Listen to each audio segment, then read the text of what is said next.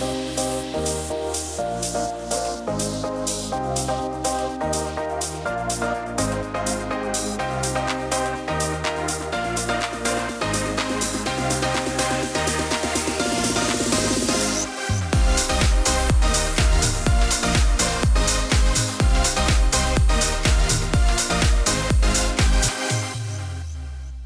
är vi tillbaka med del två Yes. med Alexandra.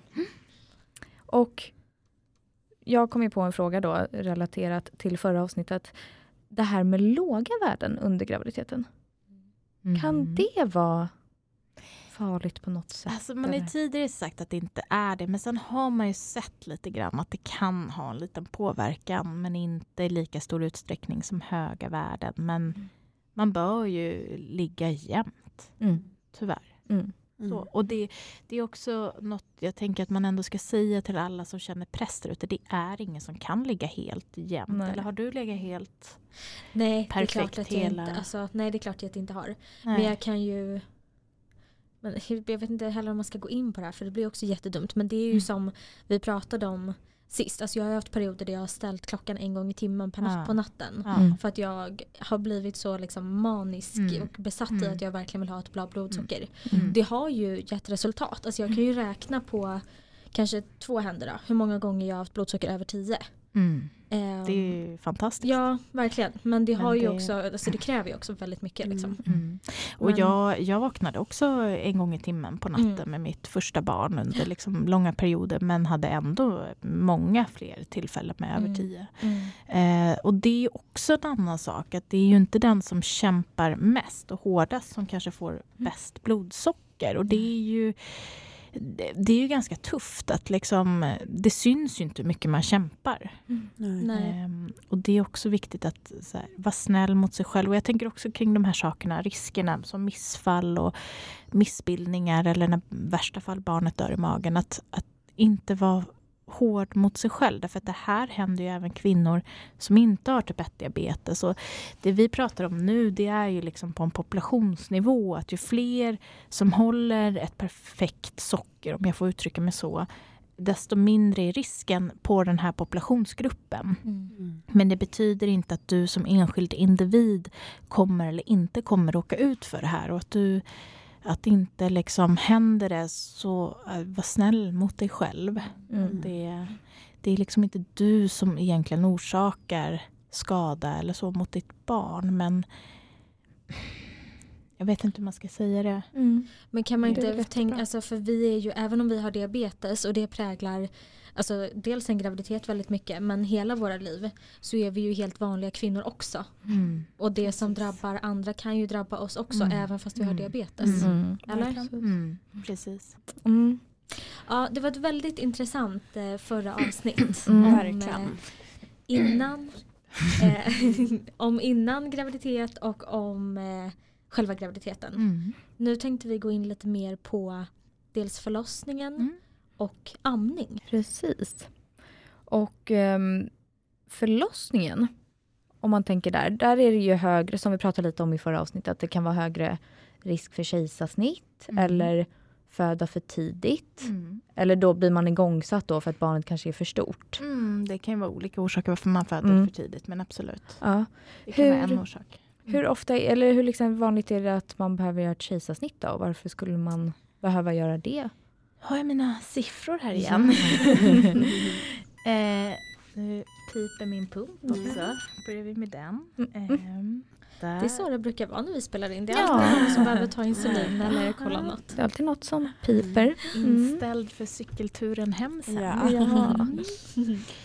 Eh, nej men eh, men, jag har lite siffra på att ungefär 46 procent eh, har, eh, vad heter det, att det är 5,3 gånger vanligare att ehm, att eh, ha, få kejsarsnitt. Och där, när jag tittade över eh, i Stockholm 2016 då kan man jämföra att där var ju 31 procent av kvinnorna med typ 1-diabetes fick akut kejsarsnitt mot 7,6 procent i hela Mm. liksom, befolkningen det året.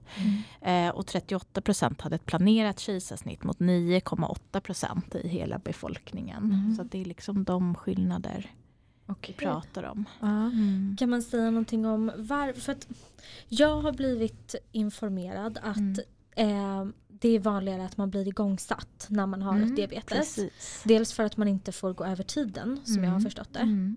Eh, och här nu har jag ju massa frågor redan Mm. innan jag ens har kommit till frågan. Mm. Men för att hålla oss till kejsarsnittet första. Är den här ökade risken för kejsarsnitt, är det kopplat till att man blir igångsatt eller är det kopplat till att man har diabetes?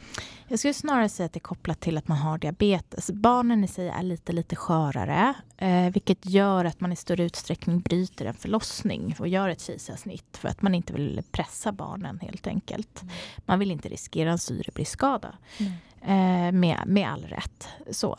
Eh, men sen så har man också sett i någon studie att, att våra livmödrar fungerar lite, lite sämre faktiskt. På något sätt. Men, eh, men det är viktigt att komma ihåg att mer än 50% föder ändå vaginalt. Så jag tänker att det liksom det går. Mm. Så att man inte helt heller hakar upp sig. Jag tycker att man absolut ska vara förberedd på att det kan bli ett akut kejsarsnitt under förlossningen. Att man ändå, så, men, att, eh, men det är större sannolikhet att du får en vaginal förlossning. Mm. Mm. Eh, och de allra flesta blir igångsatta. Och dels är det ju så att i Sverige är det fortfarande så att vissa kvinnor kan gå till vecka 42. Det har man aldrig gjort i Sverige med typ 1-diabetes. Och det har ju med den här risken att barnet kan dö i magen helt enkelt. Eh, så att man vill inte liksom gå för länge med de här graviditeterna. Och då är det beroende på var i Sverige du vårdas som du sätts igång. Någonstans mellan vecka 38 och 41. Mm. Och sen såklart individuella bedömningar om det behövs tidigare. Mm. Mm. Mm. Och Okej. anledningen till att man skulle bli igångsatt innan beräknat datum då, Mm. har det då att göra med storleken på barnet? Det har dels att göra med eh, vilken riktlinje sjukhuset följer. Mm. Alltså vart i Sverige du vårdas. Mm. Så det har inga medicinska orsaker utan Nej, bara helt och hållet vad man tycker på det sjukhuset. Mm. okej. Eh, och sen så har det också att göra med eh, ja, stor, om det är så att man ser att det här barnet börjar bli stort då är det bättre att vi sätter igång förlossningen innan, innan det blir alldeles för stort. Jag tänker om vi går in på liksom själva förlossningen. Hur, vad är det viktiga då? För då, där vet jag, Felicia, där har ju du sagt att det kan vara upp till en själv, upp till partnern. Att man måste ha koll på blodsockret och så. Ja, som jag har förstått det så eh, främst kanske då om man blir igångsatt att man liksom har koll på det då under tiden men när det liksom är lite mer skarpt läge eller vad man ska säga när man faktiskt ligger i en aktiv förlossning att man får hjälp då. Eller kan det här också skilja? Jag tror absolut att det skiljer eh, och jag tror att man inte ska räkna med att få hjälp.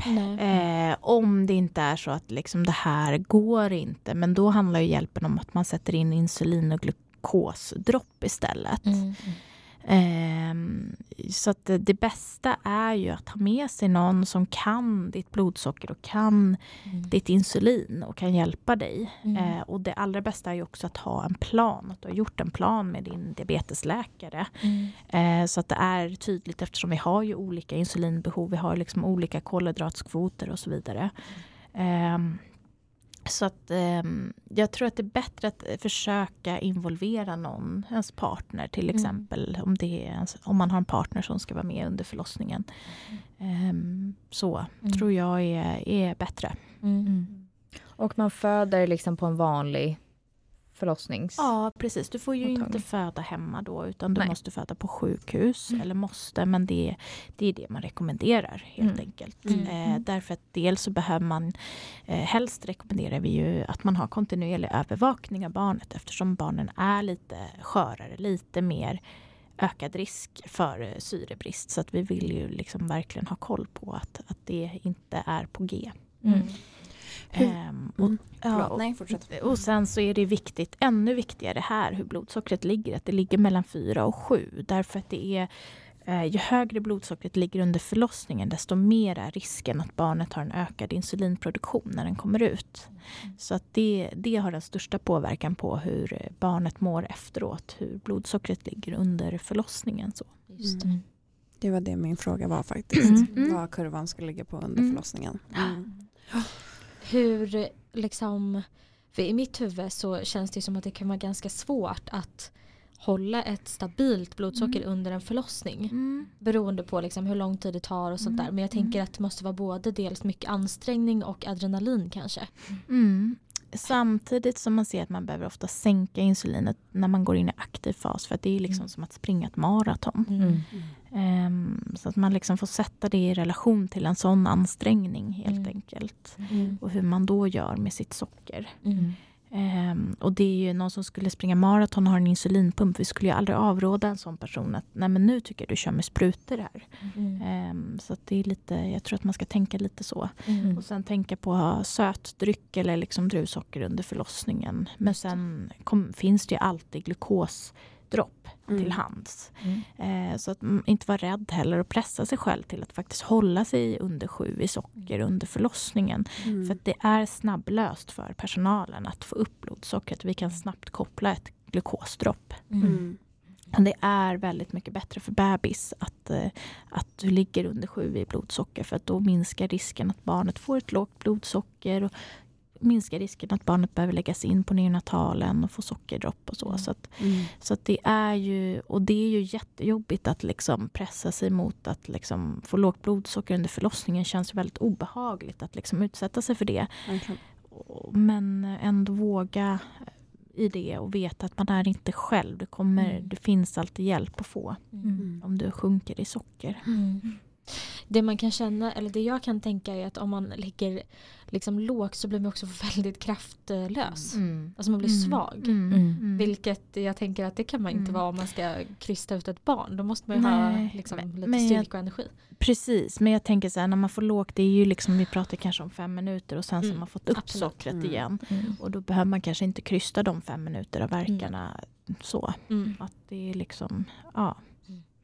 Mm. Så tänker jag. att Mm. det, det är liksom ofta många timmar. Och sen är det också viktigt där om man till exempel inte ätit på många timmar under förlossningen och kräkts att man också kollar ketoner det. under förlossningen. Att man Just tänker på det. Och det är ju egentligen någonting vårdpersonalen ska tänka på. Mm. Mm. Så.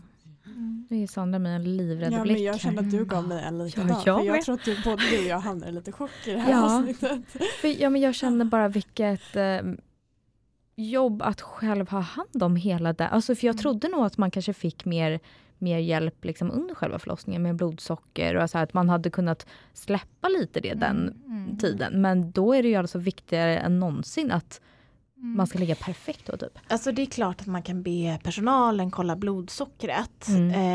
Eh, men jag tänker, det kanske beror på vilket kontrollbehov man har. Men, Mm. eh, men det kan ju också vara en bra sak. Jag vet att min sambo uppskattade väldigt mycket att få ha, ha den här. Då hade han något att göra så att säga. Mm. Mm. Just det. Eh, så, så att det kan också finnas fördelar med att, att ha kontrollen själv. Ja, Mm. Så, det, men det är ju liksom en dröm jag har att man, att man skulle ha mer, eh, få mer hjälp under förlossningen kring det. Mm. Ha mer, eh, ja men precis som under mödravården att man har en eh, diabetesbarnmorska under förlossningen. Mm. Just det. Ja, för som du säger, liksom att mm, det är klart man själv har bäst koll på sin egen diabetes, så man kanske Mm. vill ha kontrollen själv så. Och som vi har pratat om i för avsnitt tidigare, tror jag, när man har hamnat kanske på akuten för man har haft så mycket höga ketoner och de inte ens typ vet hur man kollar ketoner, så man har fått hjälpa till. Alltså så här, Mm. då hade man ju verkligen velat haft en diabetesläkare eller sjuksköterska där vid förlossningen. Annars, känner jag, annars kanske man lika gärna kan ta hand om det själv. Typ. Ja. Jag vet inte. Nej, men då hade jag nog Ja. känt mig lite tryggare med det. Ja. Nej men jag vet Ja. inte. Hur känner du inför, inför förlossningen? Vad tänker du kring sånt? Eh, alltså helt ärligt så har jag precis börjat fundera på det där. För Mm. jag har varit så uppe i liksom att jag är gravid och ska klara av det. Liksom, Mm. eh, Mm. och att jag ska ha bra värden och allt sånt där. Eh, men dels, alltså min största, eller liksom, jag är så himla mentalt förberedd på att jag kommer bli igångsatt. Mm. Att det inte kommer starta på ett naturligt sätt. Mm. Jag är jätteförberedd på att det kommer hända tidigare än vecka 40 som Mm. är beräknat datum. Eh, och jag inser ju att, eller som jag har förstått i alla fall, är risken att det blir så större än Mm. på något annat vis. Men det finns ju fortfarande en risk eller en chans att det drar igång på ett naturligt sätt. Mm. Och det har jag typ uteslutit. så att det är lite sådana där grejer som jag försöker tänka om kring nu så att jag ändå är öppen för Mm. att det kan bli på ett annat sätt. Men, och det gäller ju alla kvinnor oavsett att liksom vara lite öppen inför hur ens förlossning blir. Ja Så. precis. Men jag kan tänka mig att ehm, som du sa att din partner uppskattade att ha liksom någonting att göra och vara lite Mm. behövd kanske. Mm. För att nu också eftersom att min kille han får inte följa med på några besök Mm. och inte se några ultraljud eller någonting. Mm. Så jag kan tänka mig att det faktiskt är en bra sak att Mm. de får vara delaktiga Mm. på ett annat sätt. Mm. Mm. Mm. Absolut. Eh, men sen har jag en annan fråga kring själva förlossningen. För du nämnde att man inte rekommenderar att man föder hemma om man har diabetes. Mm.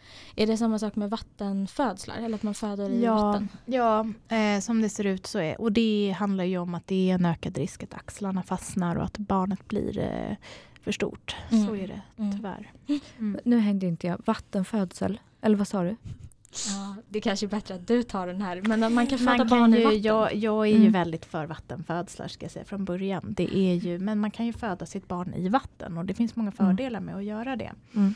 Ehm, men, men då ska du vara frisk och det ska vara en normal Mm. graviditet och så vidare. Så det är många faktorer som ska stämma in för att du ska rekommenderas att göra det. Ah, okej. Så. Som man har sett ibland alltså på sjukhuset då, att man får någon liten pool så. Nej men det finns bad. Där jag jobbar till exempel har vi ju badkar som Ah, man då okej. kan föda i. Ja precis. Så. Mm. Mm. Pool kanske var att ta i. Jo men det, fin- det, det, det, Ja, det ja, men finns lite det, såna här uppblåsbara, ja. Det finns Mm, upp, på mm. en del ställen, absolut. Så det var inga... Nej. Nej. Ja. Nej. Man hör hur lite koll man har. Alltså, det där var från någon så här vlogg. Ja. Födselvlogg tror jag. Alltså, ja. Ja. Ja, Okej, och men det ska man inte helst göra då, då som diabetiker. Nej, Nej. alltså det är ju med tanke på att är det så att det händer något så behöver man ju yta och människor Mm, på plats mm. liksom, och Ja, hjälpa är till. Och sen ofta som du säger, i och med att många är igångsättningar Mm. så brukar det också vara öka risken för att man tar en ryggbedövning och behöver sådana verkstimulerande dropp. Och det är också inte förenligt med att föda i vatten. Mm. Nej, nej. Är det något annat så generellt som kan hända under förlossning, förlossningen eller som man inte, alltså något annat sätt man inte får föda på eller nå- Något som skiljer sig Ja, kanske. Ja men dels är det ju det här att man är, har konstant övervakning på Mm. bebis. Eh, och ja, och att man ska ha kontroll på sitt blodsocker. Mm. Ehm, det är väl egentligen det som är, är skillnaden skulle Mm. jag säga. Mm. Mm. och om då man skulle ligga högre än eh, 4 till 7 i blodsocker under förlossningen, vad kan hända då? Nej men då ökar ju barnet sin insulinproduktion så att det, det som händer är att det ökar risken för att barnet har ett lågt blodsocker när den föds sen de första, första liksom, dygnen, en, två dygn efter födseln. Så det kan hålla i sig så länge alltså? Ja, man vet inte exakt hur länge, Nej. men Mm. precis. Mm. Mm. Det tar ett tag innan den ställer om sig till sin liksom, normala insulinproduktion. Har man då liksom kollat blodsocker på en bebis och vad den ligger på? Eller man kollar man det när Ja, alla, alla med diabetes, Mm. deras barn eh, rekommenderar vi ju att kontrollera då blodsocker. Eh, och då är det lite olika var man föder, men man kan Mm. säga generellt inför eh, när barnet är två timmar gammalt Mm. Och sen inför fjärde målet och det blir då sex timmar senare efter det så blir det åtta timmar gammalt och sen så Mm. ett liksom sporadiskt blodsocker sen därefter. Mm. Eh, och sen är det ju så att vi rekommenderar att man tillmatar alla barnen Mm. eh, efter de föds utöver amning då. Mm. Eh, och amning är ju någonting man kan göra och det rekommenderar vi. Mm. Eh, men, eh, och då är det ju det jag har jobbat med och infört i Sverige faktiskt. Det är ju det här att man under graviditeten från vecka 36 plus 0 så kan man handmjölka. Och så den mjölk man får ut, i medel är det ungefär 5 milliliter. Mm. Så det är lika vanligt att få ut 2,5 milliliter som 7,5. Så att det är liksom små, små mängder vi pratar om. Totalt eller per, Mm. till, jag vet Per inte. tillfälle. per så. tillfälle. Mm. Ja. Mm. Eh, och det du kan göra är att du... Ursäkta, min Mm. pump som piper här igen. Ehm, så, och det du kan göra då det är ju till exempel så du kan göra det här två gånger om dagen upp till Mm. 10 minuter. Eh, och sen så fryser du den här råmjölken eh, och sen så tar du med dig den i en kylväska med frysklamp till förlossningen och så tillmatar man bebis med den mjölken istället för mjölkersättning Mm. efter förlossningen. Eh, och sen så fortsätter du handmjölka efter att du har fött barn. Mhm. Och så. Och det vet vi är säkert idag. Och det har man gjort i England och Nya Zeeland och Australien i väldigt många år. Mm. Eh, men eh, sen så har jag då infört det på vårt sjukhus och sen så har jag spridit det till resten av Sverige. Mm. Ehm, och bland annat skrivit Diabetesförbundets amningsbroschyr. Så Mm. står det det här. Mm. Ehm, så. Och det, ju, det finns ju fördelar då med att ge liksom bara sin mjölk. Och det finns ju nackdelar med att ge mjölkersättning. Så det är Mm. därför som jag jobbar för det här. Mm. Mm. Ja, för stämmer det att om man då eh, ger liksom sin egen mjölk som man har handmjölkat när man tillmatar barnet att det blir lättare att amma om man vill amma? Alltså det man sett i, i den eh, fina studien som gjordes som publicerades i Lancet som är liksom något av det finaste du kan publicera i. Eh, där såg man ju att förstföderskor gav signifikant mer egen bröstmjölk första 24 timmarna eh, med den här metoden. Ehm, så att det, men det är också ett sätt att förbereda sig inför amningen. Att man liksom, för många kvinnor, det här kan ju vara något helt nytt, att ens bröst är till för att ge mat. Mm. Och att man liksom börjar förbereda sig mentalt för det och liksom Mm. känna på hur det känns och hur råmjölken ser ut och så. Mm. Mm. Men får jag spola tillbaka lite där? Mm. Ehm, så vecka, vad sa du, vecka 36 plus 0? Mm. Vilket innebär då vecka 36? Eller vad? 37 brukar ni. 37. Vi säger ju olika, Ja. det är det som är så konstigt. Aha, okej. För det är vecka 37, eller hur? När vi säger 36 plus 0 Ja. så blir det vecka 37 Ja. för dig va? Ja, precis. exakt. Okej. Och då alltså kan man redan börja... Mm. Du, Börjar eh, liksom du börjar ju producera rådmjölk egentligen från vecka 16 så ser du inte så mycket Mm. då. Men det, Mm. du börjar ju producera det tidigt. Mm. Okej. Men från vecka 36 kan du... Mm. Mm. Och det fryser man då in och så ger man det till... Ja, och så bebisen tinar man upp det sen i vattenbad. Ja. Ja. Aha, otroligt. Mm. Sen är det ju inte så att alla får ut råmjölk under graviditeten och det är Nej. viktigt att komma ihåg. Och det har ingenting att göra med hur mycket mjölk du producerar sen.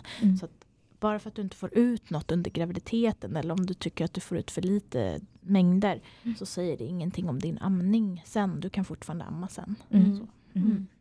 Okej. Men Mm. som jag har förstått det, för, ja, alltså, kring amning generellt är att liksom, det är lite, lite upp till barnet att bestämma hur mycket mjölkproduktion man ska ha. Och då tänker jag att om barnet tillmatas och är mätt Mm, så precis. kan det liksom... Precis, och det är ju det som är liksom grejen. Att, eh, att barnen blir väldigt mätta av mjölkersättning och då missar man amningstillfällen. Eh, så att om man liksom tillmatar dem då med den här råmjölken som gör att de kommer vakna till tidigare och vilja stimulera. Och det är ju också handmjölkning i sig efter att du har fött barn hjälper ju också till att stimulera igång produktionen så att du får större och mer mjölk sen. Mm. Ehm, så att om du har en mätt och trött bebis så kan du alltid hjälpa till själv. Mm. Mm. Mm. Gud vad liksom coolt. Mm. Att det... hade ingen aning om att man kunde liksom... Det kunde gå till så. Mm. Det är jättehäftigt. Mm. Men sen då, då amning. Är det viktigt, lika viktigt där som liksom innan och under och förlossningen med blodsockret? Där är ju sen efter Mm. så är det ju väldigt stökigt med blodsockret de första två månaderna. Och där Mm. är ju, man är så van att pressa sig så där liksom eh, våga tänka liksom att vara snäll mot sig själv. Att, att det är okej att gå upp till 10, kanske till och med 12 ibland i blodsocker. Det man har sett är att friska kvinnor faktiskt har 12 i blodsocker Jaha. första liksom, eh, timmarna efter förlossningen. Så, så att, Mhm. Eh, det är väldigt intressant. Mm. Eh, men eh, så att eh, där är det också, du behöver inte pressa dig, du kan inte pressa dig för det är sån risk att falla i blodsocker efteråt. Amningen i sig gör att det liksom, blodsockret kan sjunka väldigt snabbt. Mm. Så det ehm, ja, inte pressa sig och hellre ligga lite högt. Mm. Mm. Okej. Passa på att vräka i dig allt godis. Men Mm. kanske vänta tills den mogna mjölken har runnit till. För att Mm. när den börjar bildas de första dagarna efter, ju jämnare blodsocker du har desto snabbare går det. Så där har man sett en effekt. Mm. Så att kanske försöka hålla sig så bra i blodsocker som möjligt de första dagarna men sen ös på med godis. Mm. Mm. För det är också, stämmer det att det blodsockret jag har när jag ammar inte påverkar bröstmjölken eller bebisen? Nej. Nej. Så. Det Mm. låter ju Det- ja, fantastiskt. det Men däremot så sjunker du i Ja. blodsocker av Mm. att amma. Ja, så att det är också viktigt nattetid. Tänka på en glukagonspruta. Mm. Jag tycker kanske inte att man ska sova själv. Alltså, om du är Mm. ensamstående så kanske det kan vara bra att, att ha någon hos dig sovandes de första två månaderna. Om det är möjligt att lösa och så. Mm. Mm. Mm. Är det då liksom för att amning tar så mycket liksom energi Ja. och så mycket så att Ja. blodsockret blir ner? Mm. Och det, ja, det, du kommer märka det är helt, Mm. helt Mm. galet. Mm. Ja, jag har börjat, alltså det här visste inte jag. För som sagt, Ja. jag har knappt liksom mentalt insett att jag ska föda ett barn och ännu Mm. mindre liksom amma ett barn. Mm. Att det faktiskt ska finnas ett barn på utsidan av mig. Men jag har börjat förstå att det verkligen eh, kan påverka jättemycket. Mm. Men Ja. min spontana tanke när jag fick reda på att eh, alltså mitt blodsocker inte påverkar bebisen var ju bara åh herregud vad skönt, då kan jag äta vad jag vill igen. Mm. Alltså, den känslan är ju Mm. jätteskön Mm. faktiskt. Mm. Verkligen. Det, det är ju, många brukar ju gå ner i vikt av att amma och sådär men jag gick ju upp jättemycket därför att det är liksom, man kunde ju bara trycka i sig Mm. Ja. Ja. så, Ja, och sen alla låga blodsocker som man hade konstant. Ja, precis. ju- Mm. Mm. Mm. Mm. Men eh, nu går jag tillbaka lite där till förlossningen igen. Och när barnet kommer ut, är det liksom mer saker man koll, har koll då på bebisen? Eller tar prover eller grejer jämfört med ett eh, barn som inte har en mamma med diabetes? Ja men det är ju lite mer man har, eh, Mm. det är ju lite ökade risker Mm. för bebis. Så att det man har koll på är blodsockret. Mm. Sen är det lite ökad risk att barnet får sån här nyföddhetsgulsot. Så det Mm. har man också extra koll på. Okej. Eh, och det har ju bland annat att göra med om till exempel blodsockret har legat högt i början av graviditeten, alltså när organen bildas, då bildas det mer röda blodkroppar. Mm. De här röda blodkropparna, alla bebisar föds med för mycket röda blodkroppar de bryts ner efteråt. Mm. Men då är det fler röda blodkroppar som bryts ner. Och då bildas det här gula ämnet som ger nyföddhetsgulsot. Så att, Mm. Lite ökad risk för det. Eh, och sen så är det lite vanligare med andningsstörning precis när de föds. Mm. Mhm. Så. Okej. Mm. Men det, det brukar vara liksom att det går över ganska snabbt. Mm. Mm. Och hur är det med, för vi pratade ju i förra avsnittet jättemycket om insulinbehovet under tiden Mm. man är gravid. När man sen har fött barnet Mm. och det är ute. Alltså då? dels är det viktigt att sänka insulinet under förlossningen. Mm. Eh, och har du inte gjort det eller beroende på hur mycket du har sänkt så när moderkakan är ute då måste du sänka, halvera dina insulindoser. Eh, om du inte redan har gjort det eller så. Det beror ju på situationen men det Mm. är viktigt att tänka att när moderkakan är ute då ska du som mest ha samma doser som innan du blev gravid. Ofta behöver du sänka kanske 10% till därför att Mm. du oftast ammar. Mm. Mm. Så, så det, är- det är viktigt att, eh, och det kan man ju också, det ska ju vi vårdpersonal ha koll på men det kan ju vara viktigt att även ge till partnern som är med. Mm. ehm, att, att tänka på. Mm. Jag är i chock igen. Ja. ja, Sandra är tyst där borta på hörnet. Det är o- helt opedagogiskt det här. Bara ösa ut information. Nej men det är jättebra. Ja. Men eh, är det mer sen, eh, eh, ja vad säger man? Alltså återbesök och kontroller och grejer liksom efter? Nej, och där, där tycker jag också att man brist, vi brister lite i Sverige. För att det Mm. är ju så tufft med blodsockret efter. Och Mm. Många kvinnor känner sig lämnade helt ensamma i det här med sina blodsocker. Och, Mm. och så. Dels så är det ju i och med att det är lite mer uppförsbacke med amning kan det Mm. vara. Och där skulle jag tycka att man skulle behöva mer uppföljning kring det. Mm. För att liksom få hjälp att, för de som önskar komma över till helamning. Mm. Men sen också uppföljning kring blodsockren. Utan det är ju den här efterkontrollen vid 6-8 veckor. Men Ah, det, är okej. ju, det är ju mycket under de veckorna. Mm. Mm. Så. Mm, absolut. Ja, Okej, och då är det liksom inte mer kontroller så för, för bebisen heller då, utan det är också Nej. samma som... Ja, Mm. Okej. Mm. Och det här med att det skulle vara svårare att helamma som du nämnde. Mm. Har det då att göra med att man har behövt tillmata bebisen i början eller finns det andra Mm. anledningar Jo men det, det vet vi ju att om Mm. vi ger vi ersättning i början så minskar det chanserna till hel och delamning. Mm. Så, att, eh, så det vet vi att det har en avgörande effekt, absolut. Mm. Sen har man sett också att det är liksom eh, också någonting mer som gör att, att det minskar chanserna att kunna amma. Men sen så vi behöver nog titta närmare på om det bara har med ersättningen att göra eller om det har liksom med mer faktorer. Och troligen kan det ha med mer faktorer att göra också. Mm. Mm. Men, eh, ja. Men sen väldigt många kan ju amma också. Det är så här, återigen komma ihåg att det går ju också. Mm. Så att, mm. Men vad, du som ändå är gravid av allt det jag har berättat, känner du är det här är det någonting som är ny kunskap för dig eller känner du att du ändå har Mm, nej men jag känner att, eh, alltså jag känner igen det mesta. Mm. Eh, och det här med liksom amningen och att det kan liksom bli svårare och handmjölkningen och det där, det känner Mm. jag igen. Däremot kan jag ju känna att liksom under tiden vårt liksom, samtal här så är jag ju mer övertygad om hur jag vill göra. Mm. Eh, och sådär. Eh, och hur innan- vill, eller hur tänkte du? Ja, nej, men innan så har jag kanske tänkt att så här, handmjölka, ja men vi får se, det kanske jag gör, vet inte riktigt. Mm. Eh, men nu känner jag att det vill jag ju verkligen göra för att om jag kan så vill jag ju amma mitt barn. Eh, sådär. Mm. Eh, så att det är lite mer, alltså, lite mer djupgående förståelse kanske. Mm. Eh, men jag känner igen det mesta, det gör jag. Mm. Mm. Och där kan vi också informera om eh, eh, den här handboken om amning. Eller kan man säga handbok? Eller broschyrer. Ja, precis. Med broschyrer. Ja men Mm. precis. Och På, det, där kan man googla Diabetesförbundet am, typ 1 diabetes och amning Mm. så hittar man den. Eh, så, och det är ju liksom viktigt det här, det blir ju alltid väldigt ett hett ämne när man diskuterar amning. Mm. Det är så känslomässigt. Eh, av många olika orsaker. Men det, det är viktigt att komma ihåg att ungefär 97 procent vill ju faktiskt helamma i sex månader. Mm. Eh, ungefär 12 procent gör det. Så det är många saker på vägen som gör att kvinnor faktiskt inte når det mål de vill. Och, Mm. och sen känner sig skuldsatta eller känner, sig, känner liksom skuld över det här. Och Mm.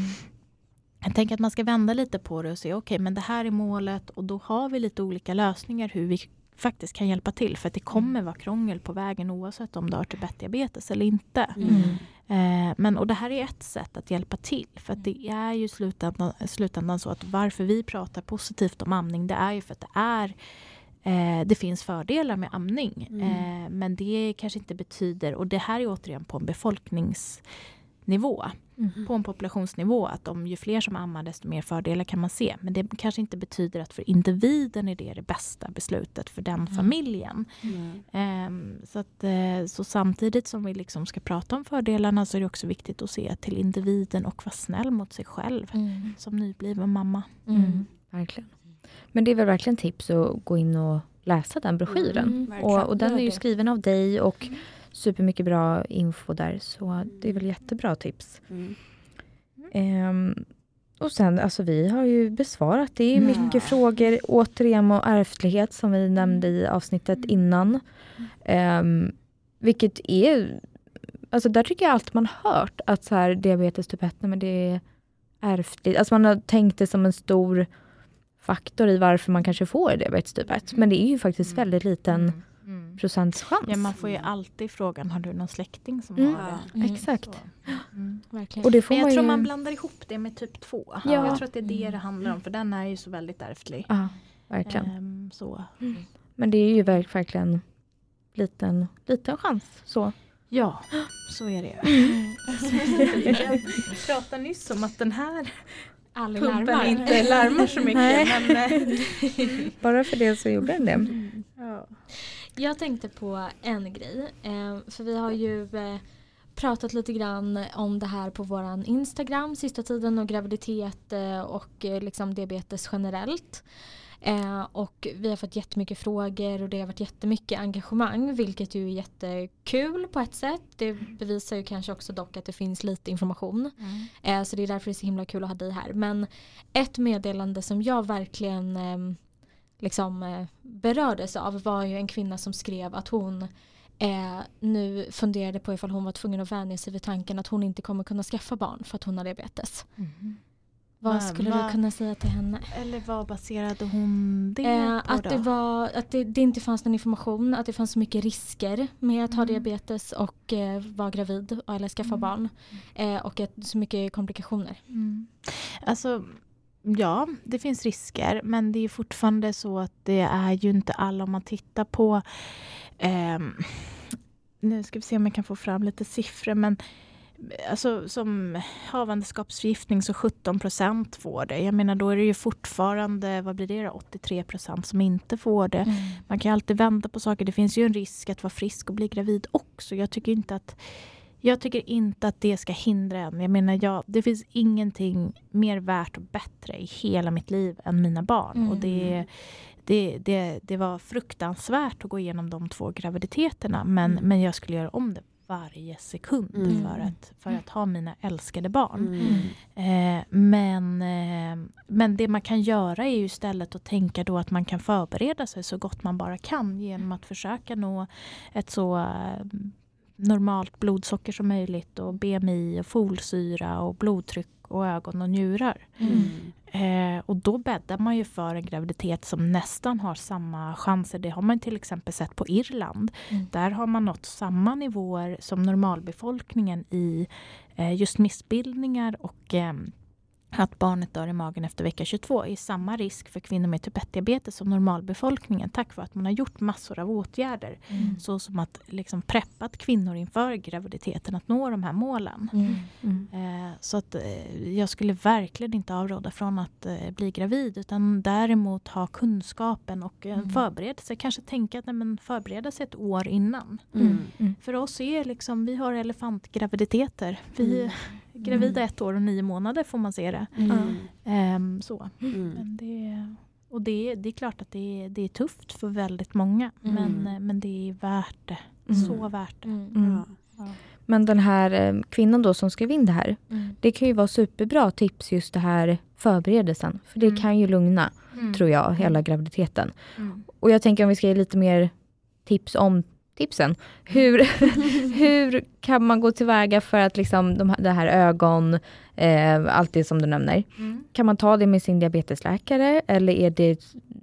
Hur, vad, Mm. Vart hur gör börjar man? man? Vart börjar ja, man? Ja. men Jag tänk, ja, antingen sin diabetessköterska eller sjuksköterska eller eh, sin diabetesläkare. Att man Mm. säger men eh, jag vill bli gravid så att nu vill jag kontrollera det här. Om, men det bör de ju ha koll på att då ska Mm. vi titta på det här. Mm. Eh, så, men ta kontakt med sitt diabetesteam. Mm. Börja med det. Och börja där. Vilket fantastiskt avsnitt. Ja men Ja, otroligt. verkligen. Ja. Vad man har lärt sig. Ja, Och jag är både liksom helt eh, uppfylld av information och, och glädje. Alltså, eh, det är mycket känslor känner jag bara. Ja, men jag känner också, Också att man känner sig rörd. så glad att få, alltså, få veta mer om det här. Mm. Eh, för att jag känner verkligen att det är så välbehövligt och för Mm. många andra som lyssnar. eh, Verkligen. Också. Mm. Mm. Och så inspirerande, bara all kunskap. Ja, Otroligt, som Mm. du har delat med dig av här ja, idag. verkligen. Mm. Så kul. Ja, verkligen. Så eh, värdefullt att ha med dig och liksom allt arbete du gör. Det är verkligen eh, jätte, jättebra. Mm, Och tack. snälla för att du ville vara med i vår podd. Ja, men tack. Det är verkligen så, så fint att få vara här. Det är så kul att få dela med sig av det här. Så viktigt. Så Mm. Jättebra, fin podd också. Mm. Så. Snälla. Men tack för idag. Tack för idag. Tack. Hej då. Hej då.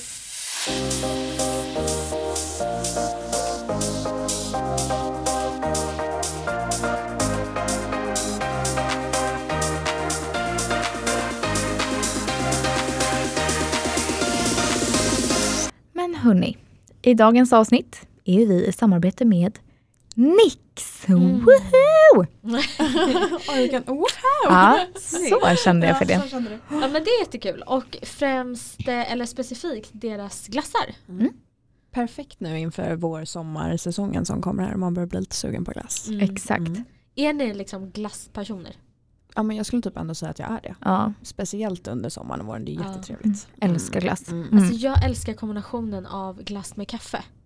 För Mm. det blir liksom varmt Mm. och kallt. Ja, Förstår Ja. ni vad jag menar? Mm. Den verkligen. tycker jag är... Mm. ja, det är trevligt. Men för de som inte vet vad Nix är då, Mm. så har ju Nix eh, både glassar, det är bars, Mm. Eh, snacks, choklad, eh, drycker, chokladdryck har de Mm. också. Mm. Eh, och det som är speciellt med deras eh, produkter är ju att de är utan tillsatt socker. Precis. Exakt. Och för de som vann eh, en aprilbox i vår senaste tävling eh, fick även testa på två av deras bars. Exakt. Mm. Och nu när ni hör det här avsnittet så har vi faktiskt också en tävling med Nix på vår Instagram där man kan vinna två glasser Mm, och få hämta ut. exakt. Um, Salted Caramel är nog faktiskt min eh, favorit. Ja. Mm. Vet du att jag måste faktiskt hålla med. Mm. Den var helt otrolig. Mm. Och det fina är, för ibland så kan jag tycka att sockerfria produkter har en bismak. Mm.